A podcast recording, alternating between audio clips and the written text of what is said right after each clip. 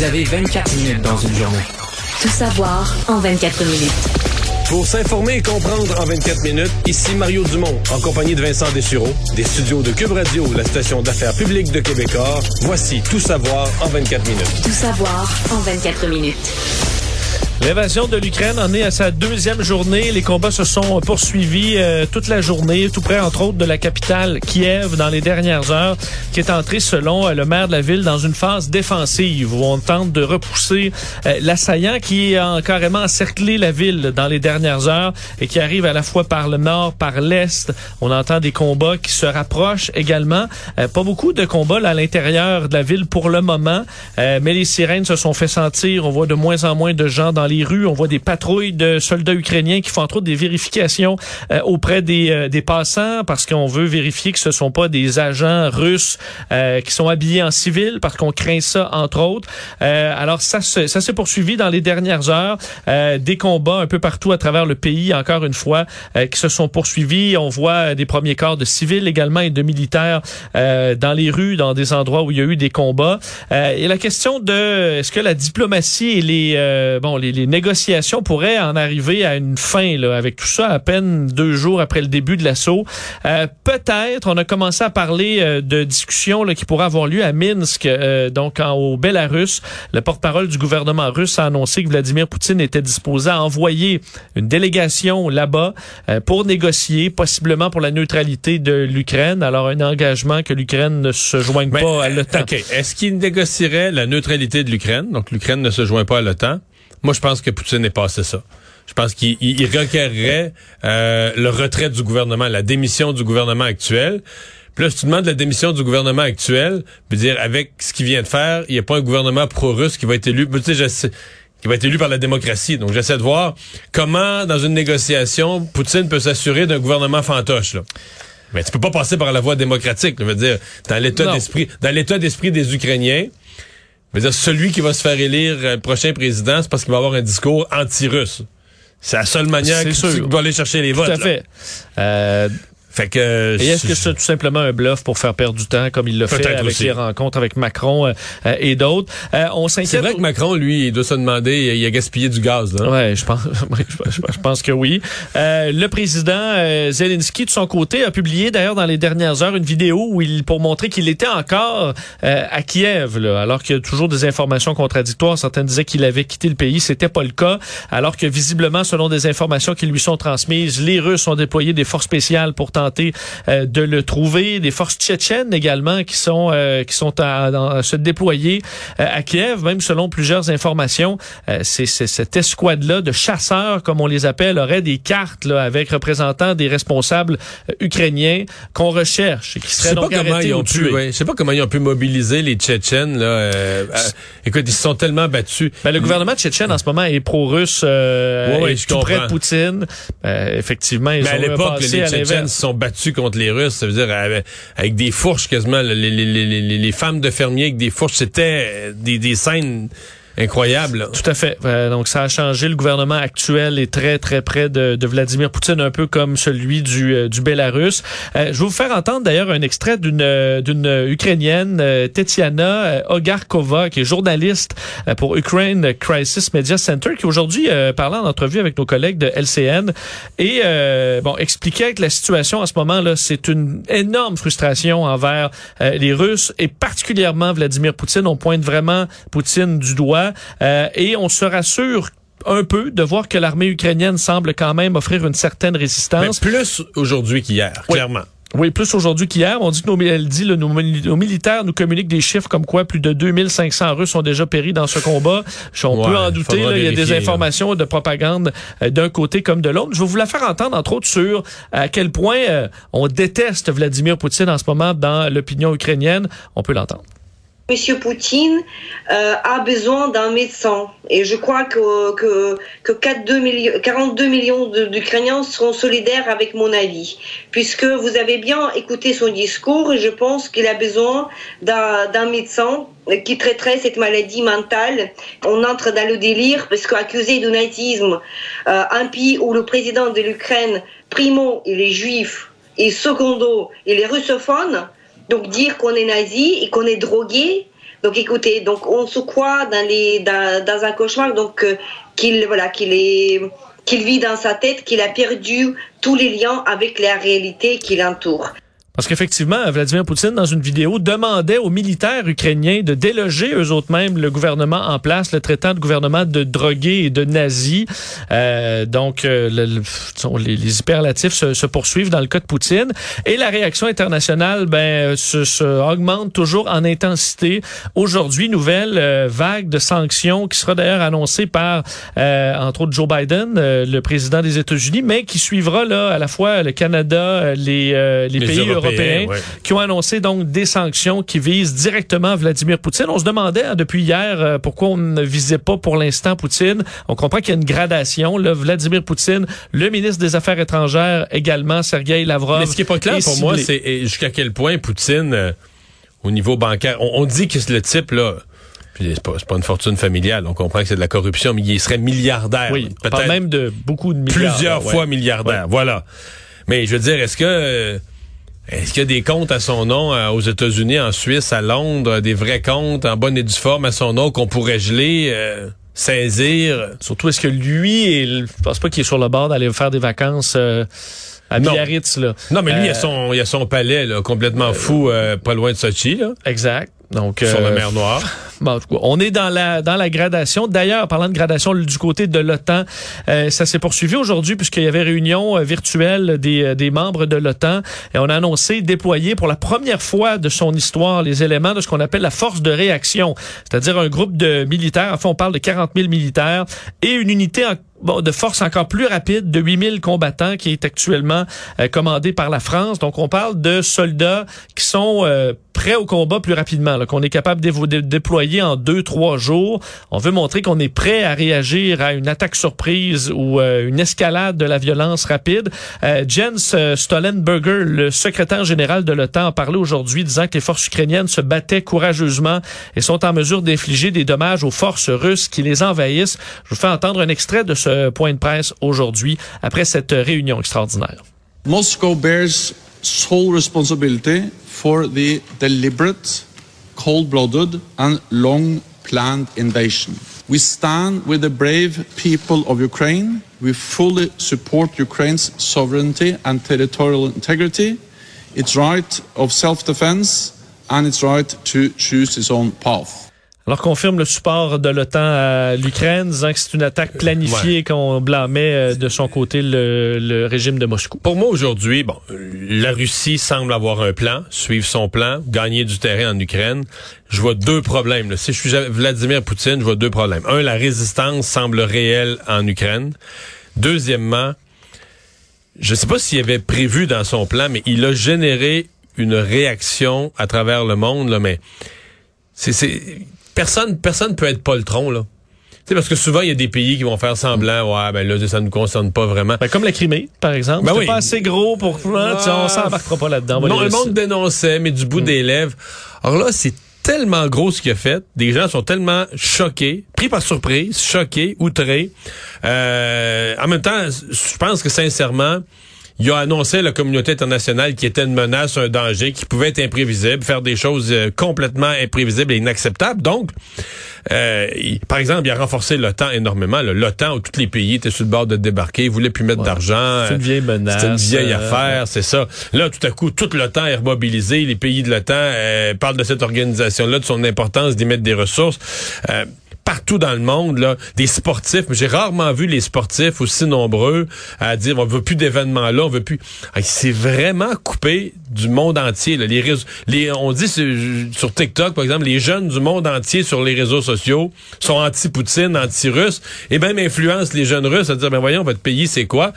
Il y a. Euh, il a, il a, créé un, un, mur devant lui. Là. Bon, pour l'instant, ça nuit pas en Ukraine. C'est lui qui, qui domine le plan militaire en Ukraine. Mais, tu sais, il y a comme une limite, là. Bon, il y a la Chine, tu vas me dire, là, mais il y a quand même comme une limite à être contre ben, tout le monde. Je pense que lui comptait quand même sur une certaine lâcheté, une certaine paresse de l'Occident. Ils vont me regarder aller, ils diront rien. Est-ce qu'il a frappé trop fort, trop vite? Est-ce que c'est au point où la Chine peut dire, ouais, on vous on, Ouais. on va le laisser aller finalement. On Ouais, va retenir on, un on appui. vous laisse coller sur toi un peu, mais là, Euh, t'es... plus fréquentable. Peut-être. Alors, euh, on verra, mais effectivement, beaucoup, beaucoup de pression sur euh, sur Vladimir Poutine là-dessus. Euh, des réactions donc sur euh, les sanctions aussi chez nous, parce qu'il y a une question qui quand même nous touche un peu dans notre quotidien.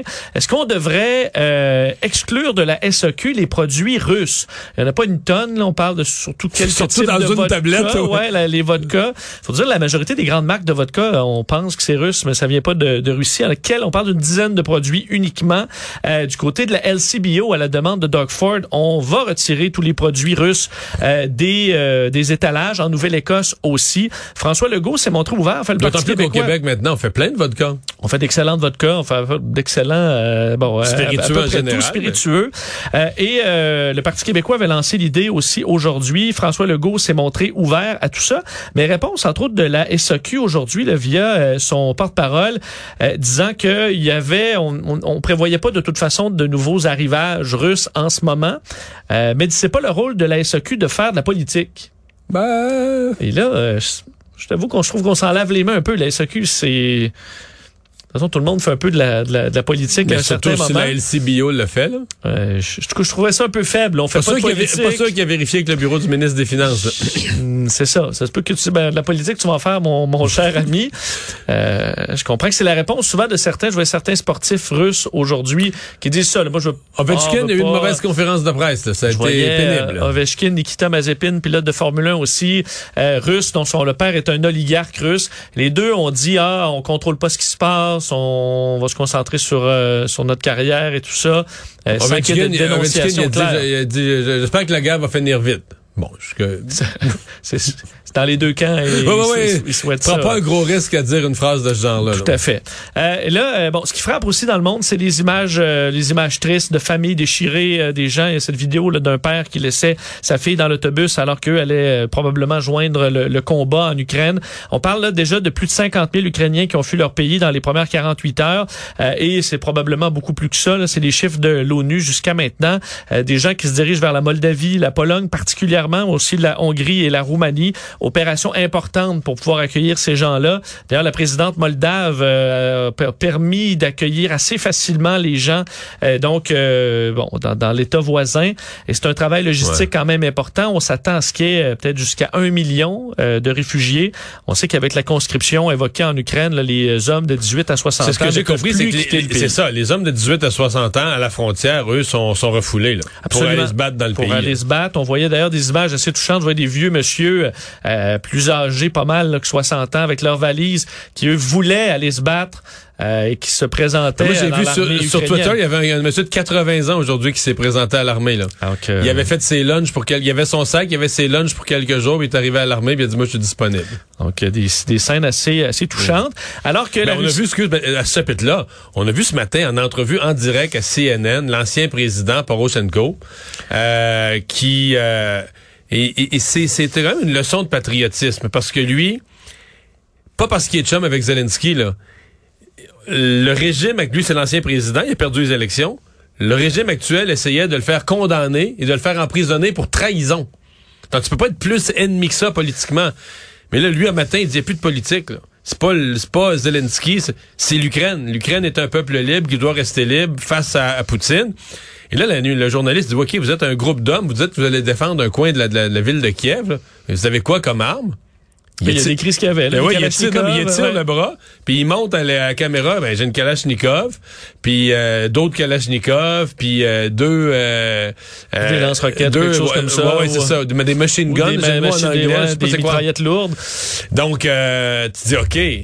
Puis il y a quoi? euh, Poroshenko, il 60 ans, je dirais. Il est pas Le plus vieux que moi. autour de lui avait euh, Ouais, ouais. était assez âgé aussi. Fait que là, tu te dis, OK, OK, OK, euh, on est... euh, Puis il y a pas... À la question, combien de temps vous allez tenir? Combien de temps vous allez durer, l'Ukraine? Il a dit, il a répondu, forever. là. Tant qu'il va y avoir un Ukrainien debout, on laissera jamais Poutine prendre notre pays. là. Et on sait qu'on demandait aux gens de même se faire des cocktails Molotov, ce qu'on peut faire facilement à la maison. Mais J'ai vu tout à l'heure des adolescents, un groupe d'adolescents qui sont partis d'une production en Syrie avec toutes sortes de petites bouteilles de liqueur, faisaient des cocktails Molotov. euh, Je comprends que tu vas avoir un char d'assaut euh, T-38, là, mais quand tu te promènes dans un coin de rue, puis tu sais pas quand tu vas recevoir par une, fenêtre d'appartement un cocktail Molotov, puis partir en feu, ça peut quand même euh, pour des soldats qui sont là pour une raison qui, disons, que je pense pas qu'il les Ça- met en feu. Là. Ça, c'est le point dont on parle peu. Est-ce que les soldats russes sont, sont, sont motivés, comprennent la guerre, comprennent la cause? euh, Parce que les Allemands, quand ils ont envahi la Pologne, ils avaient été brainwashés. Sur- Écoute, les Juifs, là, c'était la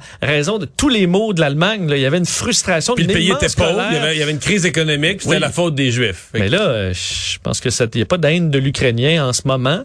Peut-être que la guerre va, va amener ça avec des scènes tristes, mais pour l'instant, euh, on cherche ça. D'ailleurs, dans la propagande russe, on voit que là, c'est limite puisqu'on peut contrôler les grands réseaux, mais sur Internet, c'est plus difficile, de sorte qu'aujourd'hui, euh, les autorités des communications russes ont dit limiter l'accès à Facebook parce qu'on se plaint de Facebook qui aurait euh, contrôlé certains, certaines des plateformes euh, de chaînes russes, donc affiliées au gouvernement. On parle de médias russes, agences de presse publiques également. Alors, on les accuse de contrôler l'information. Euh, et euh, de notre côté, Anonymous, qu'on a vu au fil des années là, dans un groupe de hackers euh, décentralisés, là, on peut se dire, là, un peu partout dans le monde, qui ciblent euh, différents endroits, différentes entités, euh, ont déclaré la guerre aujourd'hui à la Russie et ont montré quand même un coup de force, réussissant quand même à mettre hors ligne le site des nouvelles russes, le RT News, pendant un bon moment, et le, ministère, le site du ministère de la Défense aussi. Alors, il y a plusieurs hackers, pirates informatiques du monde qui veulent tenter de mettre des Un dans les ennemi, roues. euh, peut-être un ennemi à ne pas, à ne pas peut sous-estimer. te réserver certaines surprises. Et dans le, le jeu euh, bon des, des menaces, aujourd'hui, le patron de l'agence spatiale russe en a lancé une bonne, euh, Dimitri Rogozin, qui lui est un ancien vice-président du gouvernement russe qui s'occupait de la défense, qui est maintenant le patron de Roscosmos, de l'agence spatiale russe, euh, qui a euh, dénoncé les euh, sanctions dévoilées hier par Joe Biden, parce qu'il y a des sanctions là-dedans technologiques, là, entre autres pour les puces informatiques, ils ont différents équipements technologiques qui, au dire de Joe Biden, allaient nuire à l'aérospatiale russe. Et ce qu'il lance aujourd'hui, le patron de l'agence spatiale russe, c'est que ces sanctions-là euh, vont faire que les Russes ne pourront pas faire la maintenance requise sur la station spatiale qui pourrait s'écraser en Europe ou en Amérique. Euh, donc en se, en se désorbitant là, et qu'on recevrait notre station spatiale par la tête, c'est un peu ce- la menace. C'est pas faux que le verso cargo russe Progress, c'est lui qui peut permettre de re- recentrer la station spatiale. Par contre, on dit qu'une on dit qu'une désorbitation est très improbable. Mais ce que ça montre, c'est que, écoute, même pendant la guerre froide, on travaillait quand même pour la conquête de l'espace, main dans la main entre Russes, entre Soviétiques et, euh, et Américains. Et là, en ce moment, c'est difficile. Il y a quatre Américains, deux Russes, un Japonais en ce moment sur la station spatiale. Alors, quelle est l'ambiance à bord? Bonne question. J'ai pas l'impression que ça chicane. C'est des professionnels. Mais ça montre que, que c'est assez compliqué. Et le CIO, pour terminer, euh, ben, qui est sorti aujourd'hui. Ben, moi, je trouve ça quand même un peu particulier là, quand le CEO qui, euh, écoute, euh, Thomas Bach, le patron euh, qui prenait des photos avec Vladimir Poutine il y a quelques semaines à peine, et qui là demande à la Russie de respecter la trêve olympique. Parce que c'est les Jeux C'est paralympiques. les Jeux paralympiques. Dans la trêve olympique, là, 193 États membres des Nations Unies qui euh, ont euh, qui l'ont adopté. On dit là, la trêve, c'est une semaine avant le début des Jeux, jusqu'à une semaine après la fin des Jeux paralympiques, qui se termine le 13 mars prochain. Alors, les Russes sont en violation avec tout ça. Bon, le CIO a pas grand-chose à dire. Il acceptait à peu près n'importe quoi des Russes dans les derniers jours, euh, les dernières années. Mais là, demande à ce que tous les événements en Russie sportifs soient annulés qu'on retire les drapeaux russes euh, des événements internationaux qui ne sont pas déjà... euh, Bon, Ben, parce que les par l'Agence mondiale antidopage. La plupart des grands événements, il y a déjà plus le drapeau russe ou l'hymne russe. Et euh, les rebonds euh, dans les marchés boursiers aujourd'hui, c'est une meilleure journée pas mal. là. alors qu'on s'attendait à ce qu'il y ait peut-être des sanctions qui auraient pu déstabiliser l'économie. On était rassurés sur les marchés aujourd'hui qui ont euh, bondi à peu près partout, incluant le Dow Jones là, de près de 800 points. Les hospitalisations sont en baisse aujourd'hui. Mario, on atteint finalement le 1500 là, aujourd'hui, un chiffre qu'on euh, qu'on qu'on attendait, moins 72. Ça montre quand même l'hospitalisation euh, est en baisse de façon soutenue. Là. Moins 72, 1532 personnes hospitalisées. Hausse par contre aux soins intensifs aujourd'hui à plus euh, 9. On a donc 105 personnes hospitalisées. Mais le gros chiffre, lui, euh, baisse pas mal. Euh, L'INES prévoyait qu'on allait se stabiliser autour de 1500, mais avoir le, la- les baisses encore aussi importante, on pourrait bien euh, baisser quand même en bas de ça. Euh, un mot sur Pat King, l'un des euh, organisateurs principaux du convoi de la liberté, devra passer un autre week-end en prison. Euh, lui qui, bon, de, de- on attendait une décision sur son cas aujourd'hui, passera les prochains jours derrière les barreaux. Décision d'un juge au palais de justice d'Ottawa. Lui qui est accusé de méfaits, d'avoir conseillé de désobéir à une ordonnance du tribunal, etc. Et on l'a entre autres blâmé pour le son- juge a l'air à rien croire de, de, de sa version ou de son approche. Là, hein? non, euh, on dénonce son indifférence, entre autres, face à ce qu'ont vécu les gens d'Ottawa. On avait diffusé des images de gens d'Ottawa exaspérés par les klaxons. Lui, riait, euh, alors euh, en faisait pas de cas. Euh, portait pas son masque adéquatement. Il a fallu qu'en cours, la, la, la couronne dise, là, pouvez-vous lui dire de porter? Il porte son masque en dessous du nez, là, tu sais, du niaisage. Euh, alors, faut croire que le juge n'était pas emballé par euh, les arguments de Pat King. Également, qu'on a présenté le fait qu'il avait un passé trouble au niveau judiciaire. Il avait dû remettre une arme enregistrée qu'il possédait en 2016 pour un dossier de menace. Et euh, deux jours plus tard, il s'était procuré une arme prohibée. Il avait tenté de la cacher à la GRC. On voit le bon le genre. L'avocat de la défense avait tenté d'annuler cet argument-là, euh, disant que c'était arrivé trop tard, mais ça a été quand même pris en compte. Alors, il devra rester derrière les barreaux. Tout savoir en 24 minutes. Le service de police de la ville de Québec a confirmé que les, son déploiement là, dont on a parlé hier pour euh, dans une maison à Lévis, là, des recherches qu'on a liées à la disparition de euh, Marilyn Bergeron il y a 14 ans, ben les recherches sont non concluantes. Ça s'est avéré euh, négatif au dire de sergent du sergent David Poitras des communications de la police de Québec. Je sais pas comment on a pu arriver si vite. Qu'est-ce qu'on a vérifié? On n'a pas eu le temps de faire des tests d'ADN, à mon avis, en si peu de temps. Moi aussi, je me, je me demandais ça. Qu'est-ce travail qu'on de a, moi. véri- euh, qu'est-ce qu'on a vérifié? On a débarqué des tonnes, embarqué des tonnes de des caisses de toutes sortes d'objets. Est-ce qu'on cherchait vraiment quelque chose de très précis qu'on n'a pas trouvé? Euh, Est-ce que c'est un bluff des policiers aussi? On ne sait pas dans le cadre de leur enquête. Le périmètre C'est un bluff levé- dans le sens qu'ils ont des traces, mais pas de preuves. Puis, là, Puis, laissent tu le dis, ah, on a beau, on a terminé, on tu laisse rassures, on a déjà vu ça. ouais. Euh, bonne question. Le périmètre a été levé. Euh, il y a eu des mobilisations donc confirmées.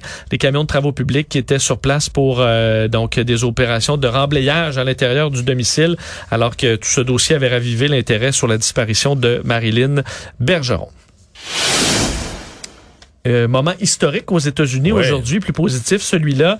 Euh, la juge euh, Ketanji, Ketanji Brown Jackson est nommée euh, à la Cour suprême des États-Unis, devenant la première juge noire de la Cour suprême. Faut dire des hommes, il y en a déjà eu juste deux. Là. Alors c'est déjà la troisième personne noire à atteindre ce, ce poste à la Cour suprême, première femme, Euh, une expérience euh, donc assez unique. Faut dire qu'elle devra être confirmée par le Sénat.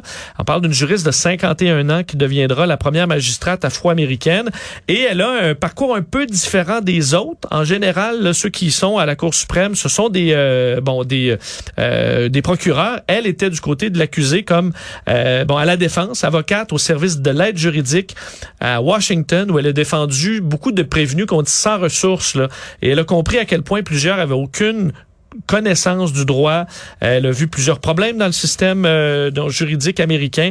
Et un de ses oncles est copé en 1989 d'une peine de prison à vie euh, dans le cadre des lois euh, très répressives qui s'imposaient euh, sur euh, ces dossiers-là, des lois par rapport aux stupéfiants. Alors des lois qui, des peines qui se sont adoucies, disons, dans les dernières années. Alors ce sera un ajout intéressant et historique si ben, s'il est confirmé par le Sénat. D'après moi, les, d'après moi, les républicains l'aimeront pas. Ah, vont trouver des, euh, Eh. des défauts. faut dire que les deux candidats euh, de Monsieur Trump avaient passé difficilement euh, Oui, oui, oui, oui. aussi à l'époque pour euh, d'autres raisons, tout à fait. Et je termine avec Kerry Price. On attendait des nouvelles aujourd'hui sur a Price. eu des nouvelles. Ouais, hein, on Une se phrase. demandait est-ce qu'on allait annoncer sa retraite, est-ce qu'on allait annoncer ce retour au jeu? Ben, rien de Ou, ça. moi, moi, je pensais qu'à la, à la fin, je m'étais dit, OK, c'est pas sa retraite. Ils ont dit que ce serait pas si gros que ça, mais je pensais qu'elle allait annoncer que c'était terminé pour cette saison-ci. On remet ça au camp d'entraînement, mais finalement, on n'a rien su. Ben, on a dit qu'on ne le reverra pas euh, dans la prochaine semaine Sur la glace? sur la glace. Mais il, il s'entraîne dans le gymnase, puis il va mieux. L'entraînement hors glace se passe bien. Mais là, Euh, il s'entraîne il- dans le gymnase, mais il va mieux. Mais c'est parce que le va mieux, là, ça dépend à quel jour que tu prends ton point de départ. Parce qu'il y a, il y a deux, trois, il semaines, il s'entraînait sur Oui, la il glace. était sur la glace, Il était hein. sur la glace. Puis là, il va plus sur la glace. Mais on nous dit qu'il va mieux. Mais il va mieux, je suppose, que la, Que vendredi que la fois qu'il allait vraiment pas bien après être plus sur la glace. Mais ça dépend quel jour que tu te... En tout cas, c'est... Alors, euh, hein, il faut prendre euh, notre mal en patience parce qu'effectivement, ceux qui s'attendaient à des grandes révélations aujourd'hui, ben, on n'a pas été servis. Hey, je t'avoue que moi, je surveillais ça. Puis quand j'ai vu l'annonce, une phrase, euh, essentiellement, le Carey Price s'entraîne hors glace, continue son entraînement hors glace, il va mieux, et il sera pas sur la glace cette semaine. Bye. ouais. T'as pas... Euh, t'as pas gros. C'est ça les nouvelles. Hey, résumé l'actualité en 24 minutes, c'est mission accomplie.